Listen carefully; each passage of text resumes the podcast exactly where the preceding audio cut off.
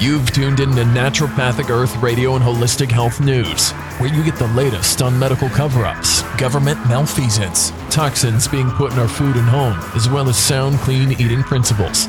We are here to cast a light on what the big sick care industry and its government shills don't want you to know. Don't be a slave to Big Pharma. Break free of the shackles of Big Food and start your journey now on a long, purposeful life. Become a citizen of Naturopathic Earth. Here's your host, A. Gregory Luna. Hello, everybody. This is A. Gregory Luna. Of course, you can call me Gregory. Welcome back to another episode of Holistic Health News and Naturopathic Earth Radio. I hope you're doing well today. Before we begin talking about the benefits of being single, please visit the website naturopathicearth.com. There are articles published daily over there. A lot of them are recipes, a lot of them are some ruminations on how to lose weight. Some of them are contemplations on mental health. This week, there is going to be a new food recipe being published. Normally, I do about one or two a week of the kind of paleo keto inspired recipes. So go check those out. And you can easily print those out when you click on the article. It has a printable feature so you can print it out. Also, guys, help us defray the cost of the website and enterprise. If you get anything out of this, if this content, please hit the Patreon link on the episode notes and donate anywhere from a dollar to five to ten to fifteen to twenty to twenty-five dollars, one time or monthly. All that money, all of that big money goes to defray the cost of the enterprise because um, supporting a website and a podcast does cost some money. Also, consider buying my memoirs, Confessions of an Obese Child, which you can find on Amazon Kindle and Barnes & Noble Nook for a paltry $2.99. If you have Amazon Kindle Unlimited, it's free. If you go down that route, please post a review. And Amazon. So if you click on any of the Amazon links, in any of the articles, because I think almost all of them have a hyperlink over to Amazon. Anything that you purchase within 24 hours on Amazon, when you go through our links, we get a 2% commission at no expense to you. So let's say you look at the tiramisu recipe I did a week or two ago, and I have a, a picture of a processor. If you click on that processor picture, it sends you to Amazon. And as long as you stay on Amazon through that link, go buy your purses and your electronics, and I get 2% of that. So it helps you, it helps me, and it doesn't punish anybody. It's a service that Amazon offers us. So please consider doing that. And lastly, I'm a paleo inspired certified wellness coach. If you're needing to have the toxins of your life personally eliminated, if you need some some guidance, a guru, like the way that word's guru. If you need somebody in your life day to day to help you with helping you know which toxins to remove and cleaning up your diet and so forth, contact me. You know, as you know, I've lost a lot of weight and kept it off for a long, long, long, long, long time. All right, let's talk about the benefits of being single.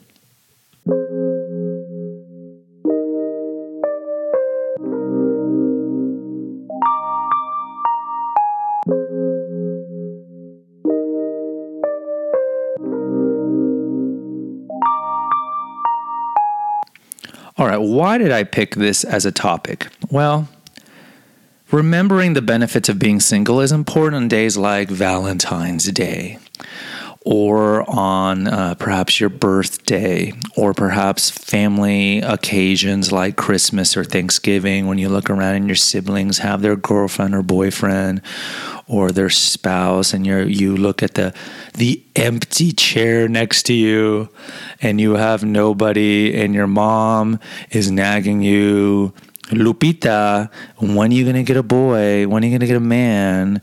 or Jacques when are you going to get a girl and you're all down or you see all your friends going out or your friends are having fun or your friends are getting stuff spent on them or they're, they're saying they're getting a lot of sex and you're like god I hate being single. Well, today's episode, the point is to bring up some somewhat salient points as to reasons why you should want to be single, why you should want to be single. Now, you might be thinking, Gregory, why are you just bitter? No, I've gone through, um, I guess, epiphanies, as you could call it, the last year or so. And I am currently single. So you could say this is an axe to grind episode. It really isn't. It really isn't. Similar to the episode I did almost a year ago about uh, ways to get over a breakup. Some of my episodes are inspired by people I know especially the ones on alcohol and drug addiction, because there's people I know.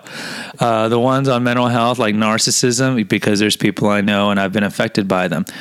And the one on breaking up, sure. I mean, we've all been broken up. We've all had relationships end. So, yes, some of the topics I do, not like is there chlorine in the water? That's not really inspired by personal experience, aside from me being in the swimming pool. But some of them are inspired by things that have happened to me. So, yes, I am currently single and I am happy to be single. And I hope to continue to be single for the foreseeable future. And when I mean the foreseeable future, I mean a decade or two a decade or two. And I've learned this the hard way.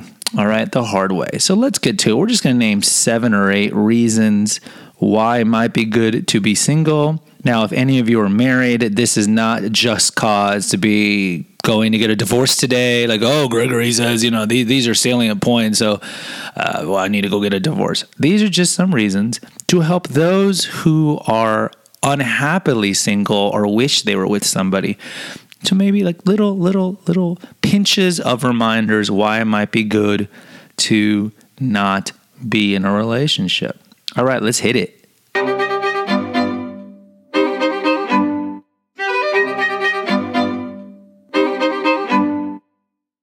All right, the first one is probably the most salient or most cogent of them all is autonomy.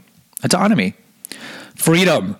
Like like Mel Gibson when he's getting uh, disemboweled and castrated at the end of Braveheart. Freedom, freedom. Look, in simple. When you're single, you can do what you want when you want, where you want, with who you want at any time, with no one telling you not to do it or you can't do it. Now, this can't be understated. Some of you who are married can definitely relate to this, especially if you have a ball and chain, a woman or a controlling man in your life who doesn't let you do what you want, when you want, how you want to do it. This can't be understated. True freedom only comes about when you are independent, when you are alone, when you are not dating anybody. Because if you want Thai food, go get Thai food. If you want to go to bed at 8 p.m., go to bed at 8 p.m. If you want to go travel to Guatemala and you're and you have a spouse who's like, I don't want to go to Guatemala. I want to go to Vegas and then you're like, oh, and then you got to compromise or there's a fight. And see, all this can be avoided when you're single. When you're single, you can do what you want. If you want to get a dog, get a dog. It's true, true freedom. Now, if you talk to your married friends, a lot of them will tell you they have to take their significant other, their SO, we'll just call them the SOs, uh, into consideration about pretty much every decision that they make how to how to to invest their money. Oh, can I buy this two hundred dollar you know you know painting? or uh, two hundred dollars shoes for women. Like, oh, I, my my my my husband or my boyfriend, he, he, might be mad if I do this, and so it's it's always like you have to have that into consideration.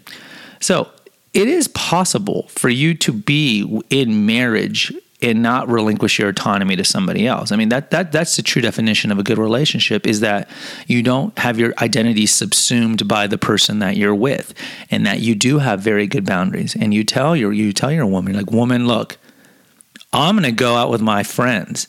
If you don't like it, tough. Or the woman tells the guy, I'm going to go buy this stuff. If you don't like it, tough. And there are compromise. Look, let's let's get the calendar out in terms of like movies and food.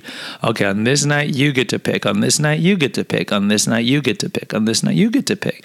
Those those are just examples. Same for travel. Same for pretty much child raising. Everything. So you can be married or have an SO and still have good autonomy and and if, especially if you have good boundaries. Because the mistake that some people make is they always agree. Like, I want Thai. And then the woman's like, no, I want Mexican. And the guy's like, okay, I don't care. But he really does care. He really does care. And he sucks that in, that resentment. And this is where passive aggressiveness comes out later on, right? And then later on, some fight, you never let me eat what I want to eat. We always get what you want to eat. And then the woman be like, look, you know, we, we could take turns. You said it was okay, but I didn't really mean it was okay. It was all of that.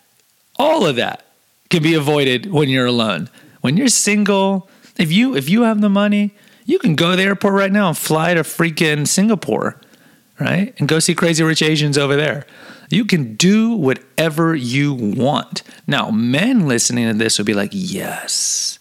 Women like to be in relationships more than men. And there's there's there's some evolutionary re- reasons why that is. Women in particular marriage and relationships are good for them because it, it, latches on to the man's resources and has a man that can raise their children and so forth. A, true like relationships um, marriages and so forth are not necessarily beneficial to the man, which we'll talk about later on. So, so women really can't relate to this as much unless they have a super controlling, you got to text me, you know, every five minutes, you got to call me every hour, I'm going to beat you kind of boyfriend. But in general, men can really relate to this because freedom. We men are wired to be autonomous. We are the ones who explore the entire world alone. Uh, think of the Revenant and DiCaprio. We we have no problems being in the forest for like two years with no interaction. We are solitary people. Women can't. It's hard for women to be solitary. They need to be with their women friends, but they certainly also need to be with a guy. They need to be with a guy. So I can't underestimate the importance of autonomy and freedom and being able to do what you want, where you want, as often as you want, and no one can tell you what to do, and you can do whatever you like.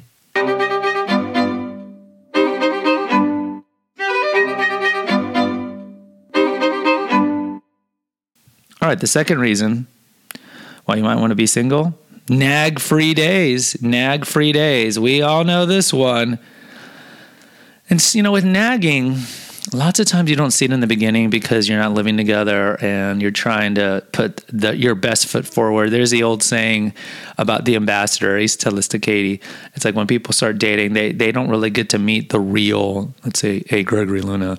Uh, it's, it, I send out my ambassador. So like the best representation of who I am, but it's not really who I am because unless you're really foolish or unless you're just completely unencumbered, when you meet people, you're going to hide some of your traits, your tendencies, your insecurities, your addictions, if you have any.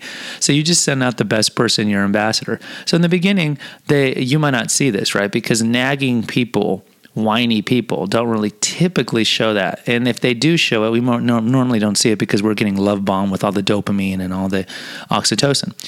But in the beginning, when you're getting love bombed, you're all lovey dovey, and all the all the especially the hormones are kicking in, especially if you've had sex uh, you don't see it. But once you start being in a long term relationship, and certainly when you start getting married, uh, the marriage, nagging, the nagging, and, and I, I, hate to, to generalize, but it's mostly the women. It's going to be women who do more of the nagging. I mean, that's why there's a stereotype of the nagging woman, right? So it'll appear later on, and it comes on pretty slowly, but it's it, it could be as generic as you know, you never clean you don't clean up around the house. You don't take out the garbage. I need you to go buy me this.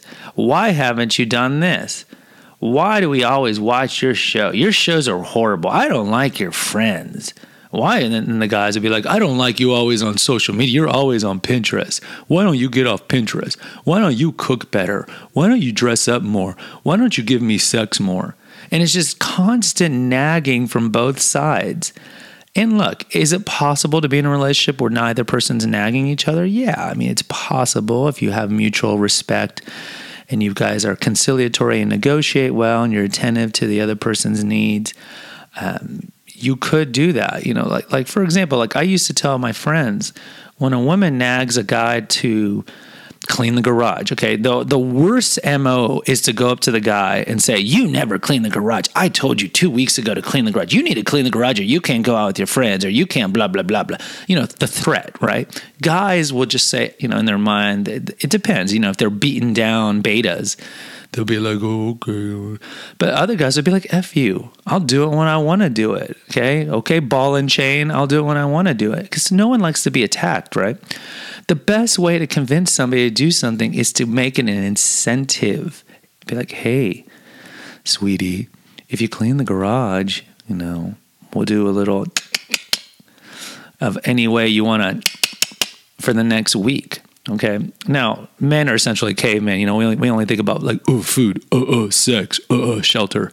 So you got to think about like the physiological needs of the man. And that's probably one of the, the easiest ones to figure out. So put an incentive into it if you really want somebody to stop. Now, if you want your woman to stop being on Pinterest all the time, yeah, I don't, I don't even know because you couldn't do that incentive because women would be like, eh, or Pinterest, yeah, I'll probably choose Pinterest. So, man, you have to be a little more, uh, I guess, creative in figuring out like what kind of incentive you could do. Now, the easy incentive would be like, okay, you know, you, here's a hundred dollars, and you can go buy whatever you want. But see, uh, I don't think that's necessarily the best approach because again, you're using you're using finances, and then you're setting a really bad example. So the woman now can just sit on her butt and not do anything, and then she knows, okay, you know, if if, if I don't do it long enough, I know what he's going to say. He says I can go buy this. It's similar with children when they throw temper tantrums. Uh, at home or in, in public, if you if like my like there was about ooh about a month ago, Olivia, my youngest, we were at a supermarket, Sprouts, and uh, she wanted a lollipop, and I said no, and she just fell on the ground. She's almost two. She just fell on the ground, crying, lying on the ground, eh, you know, trying to get her away, and I just walked away. I was like, "See you later." And of course, I didn't like leave the building. I'm just, you know, on the other side peeking. I can still see her, but she can't see me. Eh, and then she just looks around, notices I'm not around. She gets up, and then she sees me and then she follows me and she's fine. So I'm not equating women to babies. Okay, all I'm saying is that it's not necessarily a good um, road to go down to tie financial incentives into getting people to do what you want. The best thing is just be kind and sweet. But going back to being single, when you're single, you don't have to worry about nagging and whining. If you like a messy garage, if you like a messy house, who gives a damn because you live alone. You live alone. If you like watching weird Asian action movies, uh, like the the siege or some something like that, you know, no one else. Who cares? No one's nagging you about it. So the benefit of being single vis-a-vis nagging is silence. Silence. Nobody's nagging you. You can go home and it's quiet. It's quiet at the house.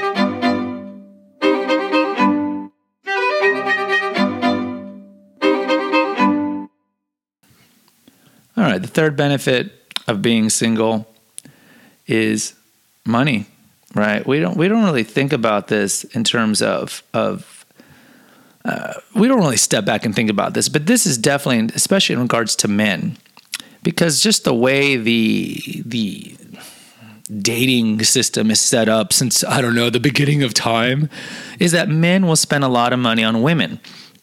Look at Valentine's Day on average, and you can Google this, I'm not making this up. On average, the typical man who's in a relationship on Valentine's Day spends $650 on their SO. $650. How much do you think the woman spends on a typical a typical woman spends on Valentine's? I'll give you choices here. 60, 160, 260, 360 The answer is $60. 60. The man is spending 600, the woman is spending 60. If I got my math right, that's 10 times the difference. So one tenth of the amount. That's amazing. So look, and this, this again, this is going to be more related to the guy. So the first one, autonomy, is more both sexes, maybe a little more toward men because men like independence and being alone. The nagging, I think, is more toward the men because men hate women who nag. You know, there's a that, there was a saying that I used to had going back to nagging. It's like if you really want to have your man happy, and, and some of this, you, you feminists will say it's all sexist because you guys are just drinking the Kool Aid. That's all you you see everything through the prism of sexism. But there's three things that if you want to keep your man happy and, and he's happy, then you'll be happy. Is cook, sex, and don't nag. if you can do two of those, cook, sex, don't nag, if you can do two of those things, not even well, like with cooking and sex, it's not even the quality, just be open to it, the quantity, just whenever he wants it. If you can do two of those three, the guy is going to be pretty happy. If you can do all three, the guy will never leave you. He will be ecstatic. And if you only do one of those, eh. But the nagging was it's nagging, cooking, and sex. And really, the cooking you could throw out because you could always get takeout. So really, it's the nagging and the sex. Okay, if you want to keep a guy, don't ever deprive him of sex. Don't use sex as a weapon. Going back to that episode we just did on sex frequency, don't ever use sex as a weapon. And the nagging girls. But let's go back to the money. So, men spend a lot of money on women, right? And it's not just Valentine's Day, $600 compared to 60. It's not just Valentine's Day, right? We are taking you out on dates, buying you flowers, buying you jewelry, buying you, buying you, buying you. Now, the woman will buy some stuff for the guy, like on his birthday, maybe watch, a tie. But in general, the man is spending more money than the woman. But this applies to both sexes. If you're not in a relationship, unless you have some inflatable doll you're taking out to public. But even then, they're not going to eat. So you're saving money, a lot of money, especially if you're going to restaurants where it's $80, $100 a night because you're getting a bottle of wine and the entrees are $20, $30 each. Um, you're saving sizable amount of money by being single. And where can you put that money instead? Invest it, put in your own hobbies, put in your house, buy the buy yourself gifts if you want. You know, how awesome is that? That is awesome. And this applies both to women too. If women, even though you're not spending nearly as much money um, on, on the guy, you're, you are saving some money. Now, the guy will be like, well, I guess she doesn't have to buy clothes anymore to dress up and buy dresses. Yeah, but guys, you don't get it. Women, women dress up to compete with other women, to show off to other women. The women are competing. Women don't really buy nice clothes uh, to to necessarily get the man. So even if the woman is single, A, she's still going to dress up to attract a man, and B, she still thinks she, she needs to dress up to compete with other women. So money can't be underestimated how important it is because you will save loads of money for by just being single, just by being single.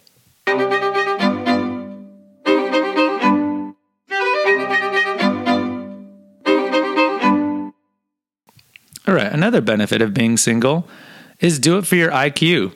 Do it for your IQ. Now, this this is somewhat of a controversial study that came out a couple years ago, and I'll see if I can add the links to the episode notes.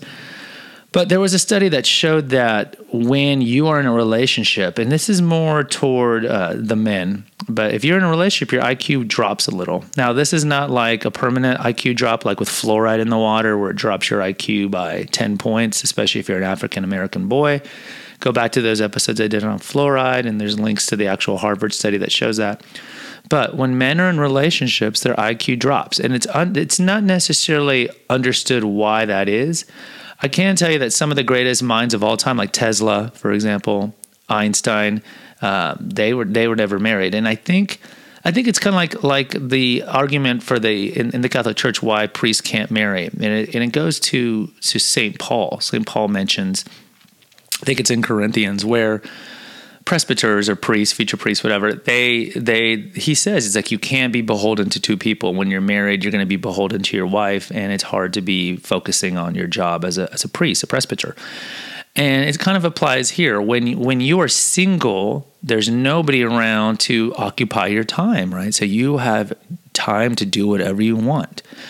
And you can write, you can ponder, which is something millennials have hard times doing because they're always on the phone, but you can just sit in silence and ideas can come to you. Whereas when you're always hooked on your phone and you're ever vigilant, ideas barely ever come to you. It's hard for ideas to come to you. But you have more free time and you have more creative energy. And I think that perhaps when you're in a relationship, especially if you're living with that SO, um, you might not have as, as much time to unleash that creativity could be something to do with the sex. You know, there's that old episode from Seinfeld where where George, I mentioned this in the previous episode about sex, where George stops having sex, and you know George is kind of a schlubby, not not too bright guy, but he stops having sex, and now he, starts becoming brilliant, and he's like a philosopher, and then he uh, he eventually has sex again, and then he gets stupid again. So, I mean, there there can be something to be said for that, but there is there is some uh, uh, some empirical data showing that in fact your IQ does drop when you're in a relationship, and we want we want all those IQ points. Just so you know, in America, the average IQ, the IQ of America is 100. Our IQ is 100. Now you think, wow, that's pretty low. Well, actually, 100 is roughly the same IQ as most of the countries in Western Europe, and the only the only countries that have a slightly higher IQ is China and I believe Japan. They're at 102, but they measure this. They measure the IQ, and one of the ways they do it is through the military because the military they have to do IQ tests. Now the daunting thing is not to go off topic because we could have an episode on IQ. Is that the military doesn't really allow anybody in who has an IQ lower than 85. But if you look at the immigration that that we have coming into the country, a lot of these these these immigrants come from countries where the collective IQ is under 85. So that's not good for the overall pool of, of the United States because IQ, despite what you might hear, even though you never hear about IQ in the news, IQ amongst generations doesn't really change. So, Haiti, for example, the average IQ in Haiti is something like 80. Okay. And they've done studies where three generations later to see if after they've become, become acclimated acculturated to the United States if it's gone up, and it hasn't. It hasn't. There there are connections between race and IQ, and I'm not, and I don't. Oh my God, Albert uh, Gregory's a racist now. No, I'm just quoting stats, guys. So IQ drop when you're in a relationship.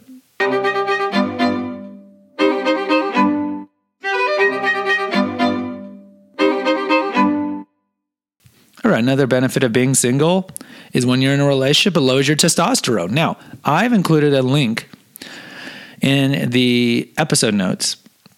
Or I'm sorry, it's actually a link in the article. I wrote an article on the benefits of being single last week. And so if you go to the article, which is going to be under breaking news, under the, the tab for articles and then breaking news, you'll see I included a link to a YouTube video where it talks about this. But this this is generally not disputed at all. The IQ one is controversial because, of course, there's certain parties that don't want uh, people to think, "Oh my God, your IQ is going to drop if you're in a relationship." But the testosterone is pretty pretty definitive here. So why is that? It's hard to say. Maybe when you move in with a woman. So the argument is that when you move in with a woman, a man's testosterone drops. Now, one of the reasons it could be, and this is free testosterone, uh, one of the reasons is because now you're with a woman, and so you don't need as much testosterone. You're living with them, as opposed maybe when you were dating but living in separate places, the mind perhaps thought that you were still single and you could roam around and sow your wild oats. But once you, you once you're in a house, you're domesticated, I guess.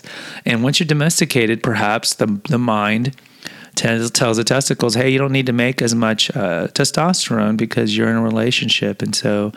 Um, you don't need to make as much. It's it's really hard to understand. Maybe if you're like living with a woman who has a bunch of daughters, their estrogen is imbuing the house, which then affects your your uh, your testosterone. I think the, the the probably the more likely reason is stress. So if you move in, or if you have a lot of kids, and they're with you all the time. And unless you have good coping mechanisms for stress, you're going to be stressed quite a bit. And we know the stress hormone is cortisol. And we know there is a direct link between too much cortisol and its effect to lower testosterone. So that is probably the the the, the, the main reason why men's testosterone drops. Uh, when they're in a relationship, it's because maybe they're stressed, because maybe they're not happy, or maybe they're just surrounded by women. It's hard to really, really know but it does exist, that link. And testosterone, of course, is important because not only is it important for the man to look manly, but testosterone is responsible for sex drive in both both sexes. This is why when women go through menopause, it's really important that they use bioidentical testosterone creams down in the vagina and take oral testosterone because if they don't, um, they will go through menopause and their vagina will dry up and and they're not going to be wanting to have sex. But if women use testosterone creams during premenopause and menopause, their sex life turns around. They want to have sex again. So testosterone is responsible for sex drive.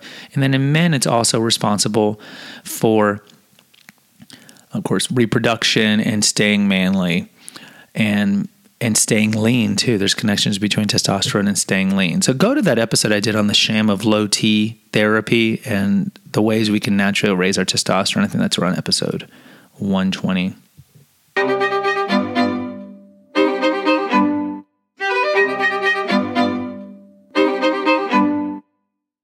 All right, another reason to be single, and the benefit of being single is you get to avoid the cray cray, avoid the cray cray.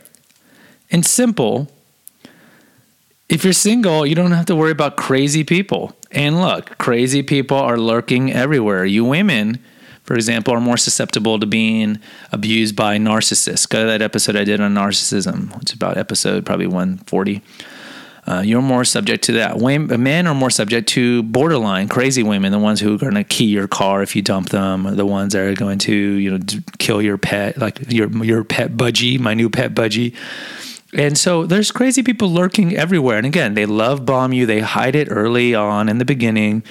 And any of you know, relate most of you know, relationships always start out well if they didn't start out well, you wouldn't stay with them, right, to see where it goes.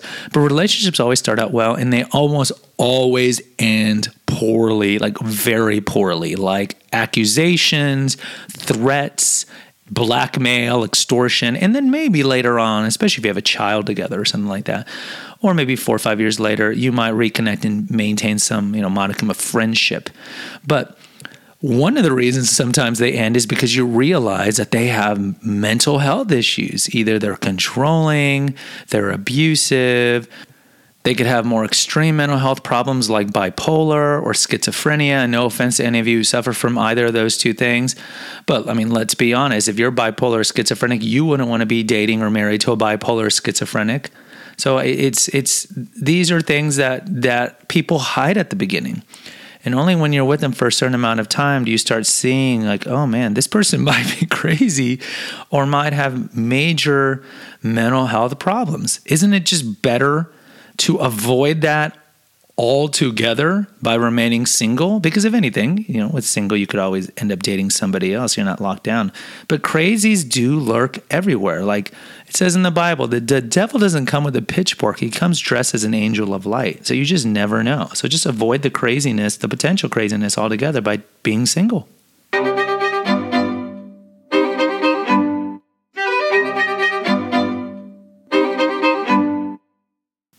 All right, another benefit of being single addictions. Addictions. This is similar to the mental health ones. Yeah, the person you're dating or your, your SO, your long term relationship, your spouse could have major addictions that you don't even know about. They're going to F you up later on in life.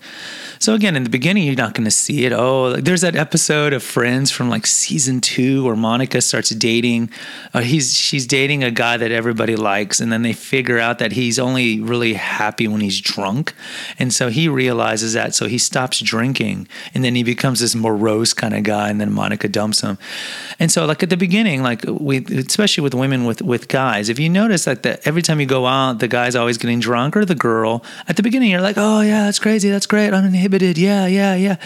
And then once you once you do the I love yous and you have the sex and all the suck this the the sex hormones make you stupid and make you lose all your wisdom, then you're like, oh man, this person's a meth addict. this person's a shopping addict. This person's a sex addict. This person is a food addict, and they've been hiding it. And only the true colors come out once they know you've been ensnared. Once you're in the relationship, and some of these addictions are you know kind of benign. Let's say they're addicted to cleanliness, they're OCD. Look, I mean OCD can be a, mental prison for those people, but hey, if you're living with somebody OCD, at least you have a clean car and a clean house. Now, if their OCD is really bad, like if you leave your clothes on the floor for like two seconds, they could yell at you. But in general, I guess that'd be one of the better addictions. But shopping addiction can bankrupt you. Gambling addiction can bankrupt you. We had that episode on daily fantasy. Not good. Drinking, of course, DWIs, bankrupt you, raging, all the issues with alcoholism. Of course, it's horrible for your health too. And so these addictions can end up destroying you. So if you're single, again, you're not going to have to worry about these addictions because you're by yourself. The only addiction you need to worry about is the addictions you have, but you're not hurting anybody because you are alone. Whereas if you end up marrying somebody that has alcoholism, or drug addiction, meth addiction, shopping addiction, you're dealing with that forever until you get divorced or until one of you dies. That's a forever thing. So now you're dealing with an alcoholic, an inveterate alcoholic for the rest of your life. That's horrible. Talk about cortisol. Talk about cortisol. It's horrible. So just stay single.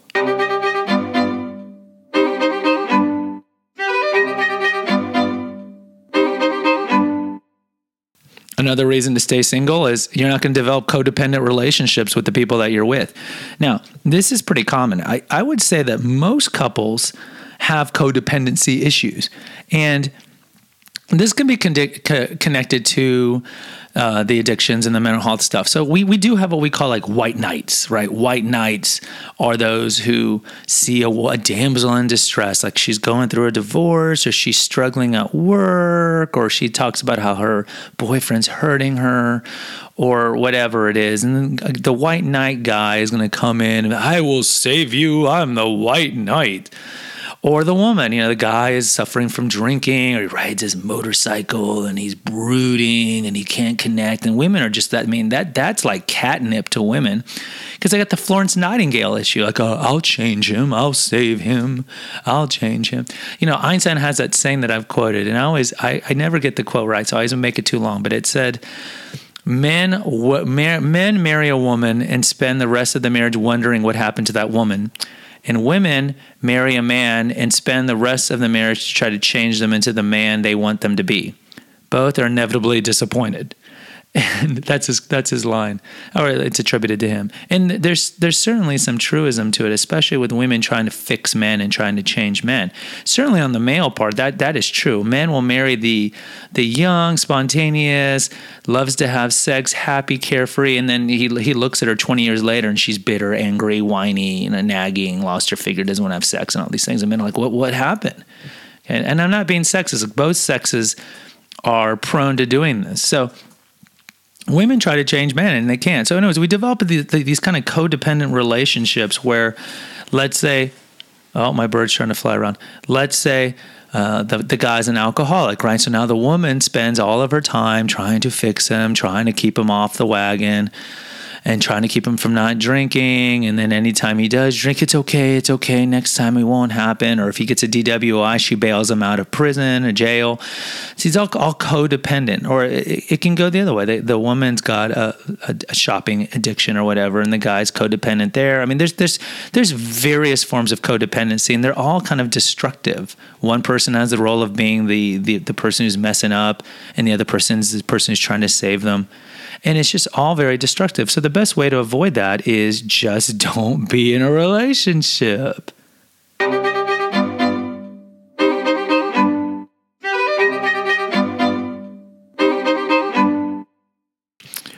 Okay, so those are just some some salient points as to why it's best to be single. Now the retort for why to be in a long-term relationship or marriage is companionship and sex, right? Especially for guys, right? Guys are single, they're not getting sex.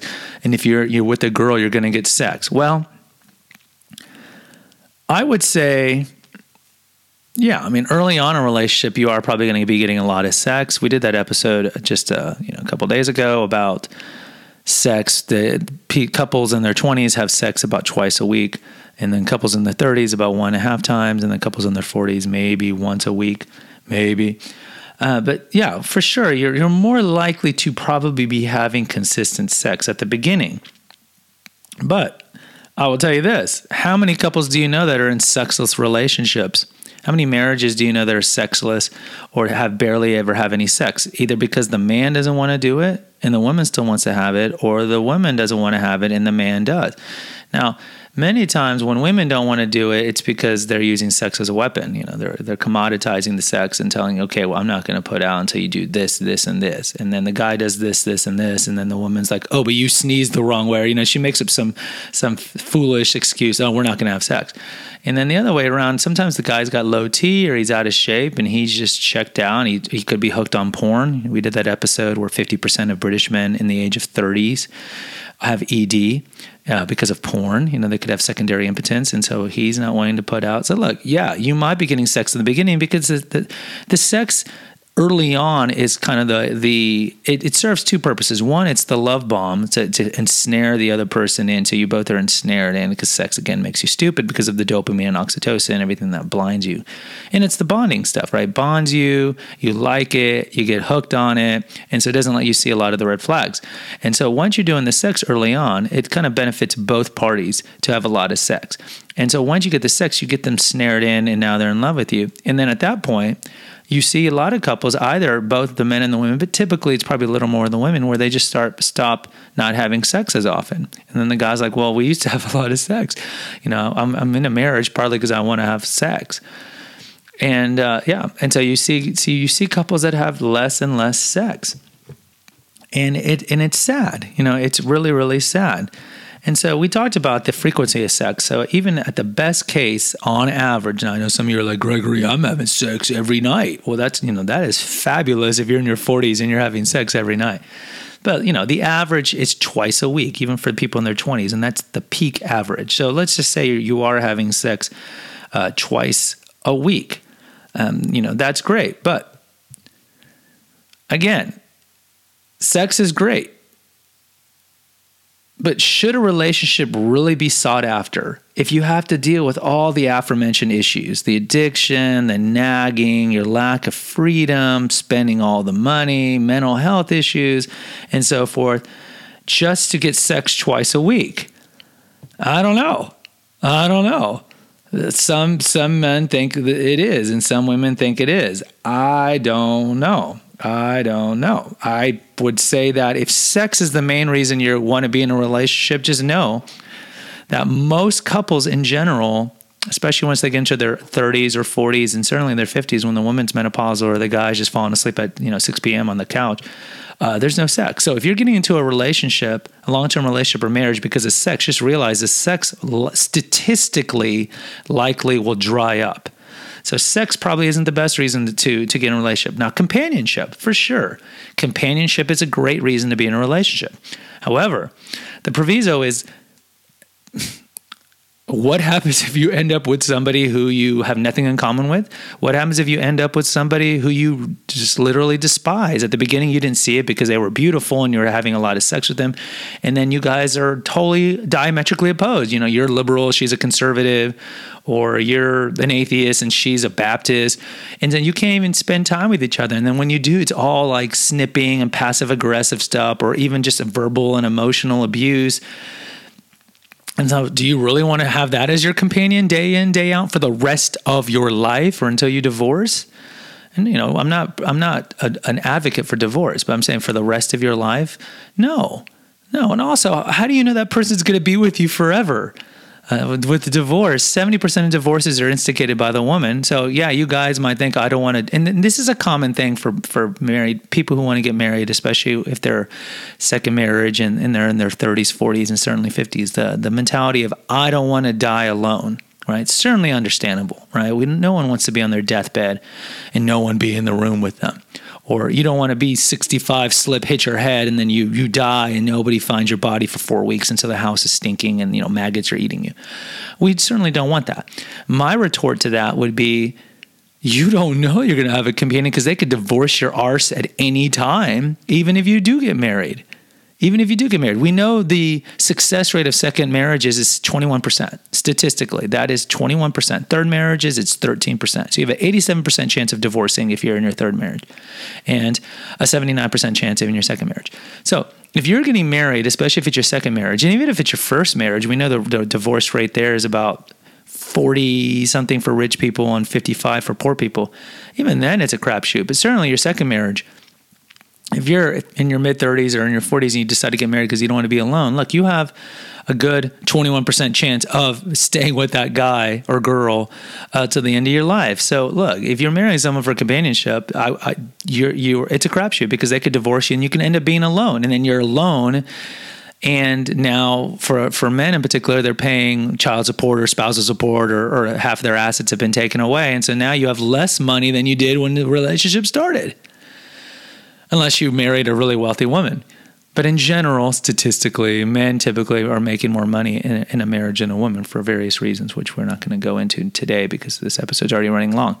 So I would tell you the two main reasons to, to, to get married, the sex and the companionship, you, you need to really look through that because neither of the things could end up being around when you're 60 years old with the, with the woman you are. And so then you've sacrificed all the other things like independence and the nagging and the addiction to have this opportunity. And then you have this opportunity, and now you're not even getting sex or companionship. All right, let's finish up.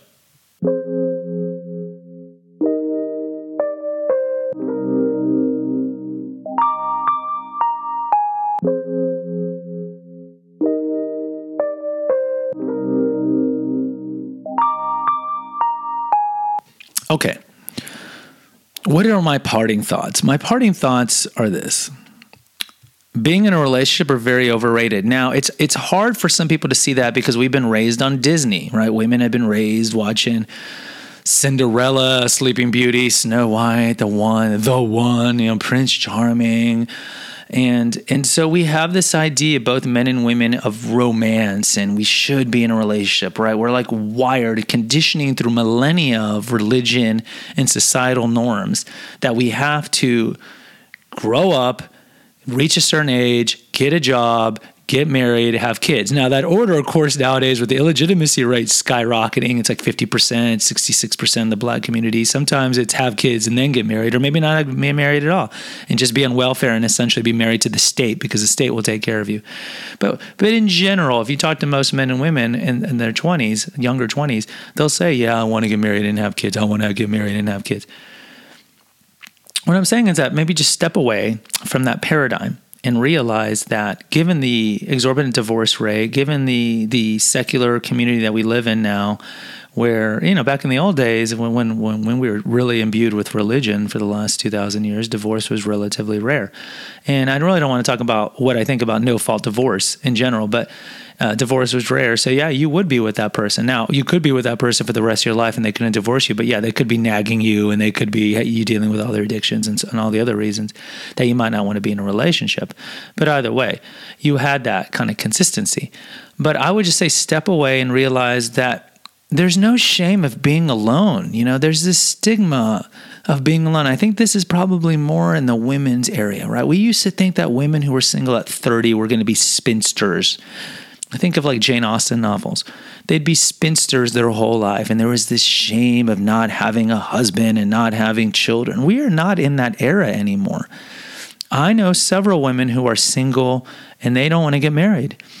And uh, because they don't want to take the chance of, of some guy taking their resources, they're wealthy women and they don't, you know, they could do a prenup but they don't want to risk it and they like their lifestyle. So, look, if any of you have been divorced and you've been, especially if you're a guy, you've been divorce raped, which is a term essentially where the woman takes half of your assets and you're paying child support for the next 15 years and you never get to see your kids. But if you've been divorce raped, or in general, if you've suffered from divorce, a lot of people who've been through divorce don't want to be in a relationship again and, and they find freedom. They find freedom and they like being single because when when you're single, and this is one of the things I didn't bring up today, is when you're single, of course you could date whoever you want. Right? When you're in a relationship with an SO or you're married, you theoretically can, unless you're having an affair. So why not just be single and just travel the world, spend money on what you want, enjoy silence, enjoy your Thai food, and just go on dates if you want to date. If you want to date, I'm not dating again ever. But if you want to go on dates, that's great. But enjoy that that that freedom. And I think a lot of women, in particular, don't they get scared about being single. There are women, like I mentioned, uh, like my friend Megan, for example, they have they want to be single and they they enjoy it. But there are women that I know who like I got to get married as soon as possible. I got to get married. I got to get married, and and they they never develop their own identity. And I think it's very important crucial to our self actualization, our self esteem, to find our own identity. And it's extremely hard to do it when you're in a relationship. So if any of you end a relationship, and hopefully not because of this episode, but if you ever end your next relationship, and let's face it, everybody, most relationships fail and end. You look, if you look statistically, um, they fail. I mean, all the best relationships going to end with death. You know, and I and I say that people are like, "Well, you're going to kill your spouse?" No, I mean, one of them die, one of you dies, either you or, the, or your spouse. But in general, we have a horrible track record in dating. You're not you're probably not dating your first love that you met when you were 17. Most people go through three, four, five, ten failed relationships. So look, if you're in a relationship right now, especially especially if you're not married, but certainly even if you are married, but especially if you're not married, look at that person. You're, that relationship's going to end. Statistically, it's probably going to end. And so when it ends, ladies and gentlemen, don't get back on Bumble or Tinder or Match or eHarmony. You got to find the next person. You don't. Find yourself, find your identity, embrace autonomy and freedom. Enjoy it. Be your own person and do the things that you couldn't do when you were shackled in a relationship. And enjoy the freedom. But most importantly, find yourself. Because look, one of the reasons that divorce rates are so high in second and third marriages is because whatever baggage you had that undermined or jeopardized the first marriage, unless you go to counseling and fix it, is going to be there later on in the second and third marriage, and it's likely going to undermine and sabotage that relationship. So you need to do what I like to call the deep work. And I've used that term in, in other episodes where we talk about mental health stuff and addictions. You got to do the deep work and figure out what makes you tick, what baggage you're bringing, and try to fix that baggage. But my greatest takeaway is being in a relationship can be overrated. Now, are there unicorn relationships? You know, that mythical one where they're they've been together 30 years and they're still very happy and they're both having sex and there's no anger and resentment? Yes, absolutely. There are some relationships like that. Absolutely. And I would say most of those relationships are going to be ones that are very religious, religious relationships. But, you know, it could be just in general. Yes, there are those. Are they the majority? No, not. I would say anecdotally, no. The majority of people I know that that have been together for a prolonged amount of time are not happy, and they actually envy single people. They really do. But a lot of them stay in relationships uh, because of religious reasons or because they don't want to break up the family and think it's going to hurt the kids. And those are all understandable reasons. And I went through all those reasons prior to my divorce. But my point is, you got to find your identity, find your freedom, and enjoy being single. So the next Valentine's Day rolls around and you see everybody and you're single and you see everybody going out on dates or you see everybody in particular men if you men if you see other men at the grocery store buying the valentine's card and the candy and rushing and buying all this stuff look at their eyes just look at their eyes most of them unless they're young naive men most of them hate it they hate Valentine's Day because they feel like they got to spend all this money, right? Average is $600.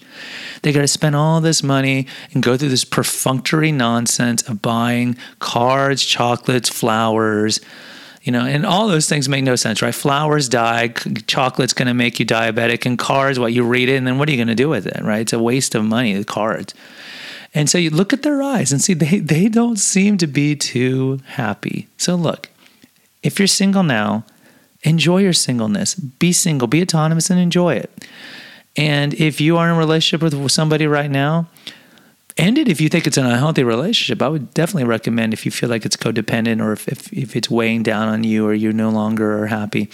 I will say that one of the reasons that divorce is so high now is because you know, in the old days, marriages, we understood because you were married for life back when we were religious and definitely back before no fault divorce that marriages would go through years of, of, of, lulls, right? And years of peaks. They go up and down, up and down. You can't, it's very difficult, I would say, to sustain a, a marriage on a very high plateau.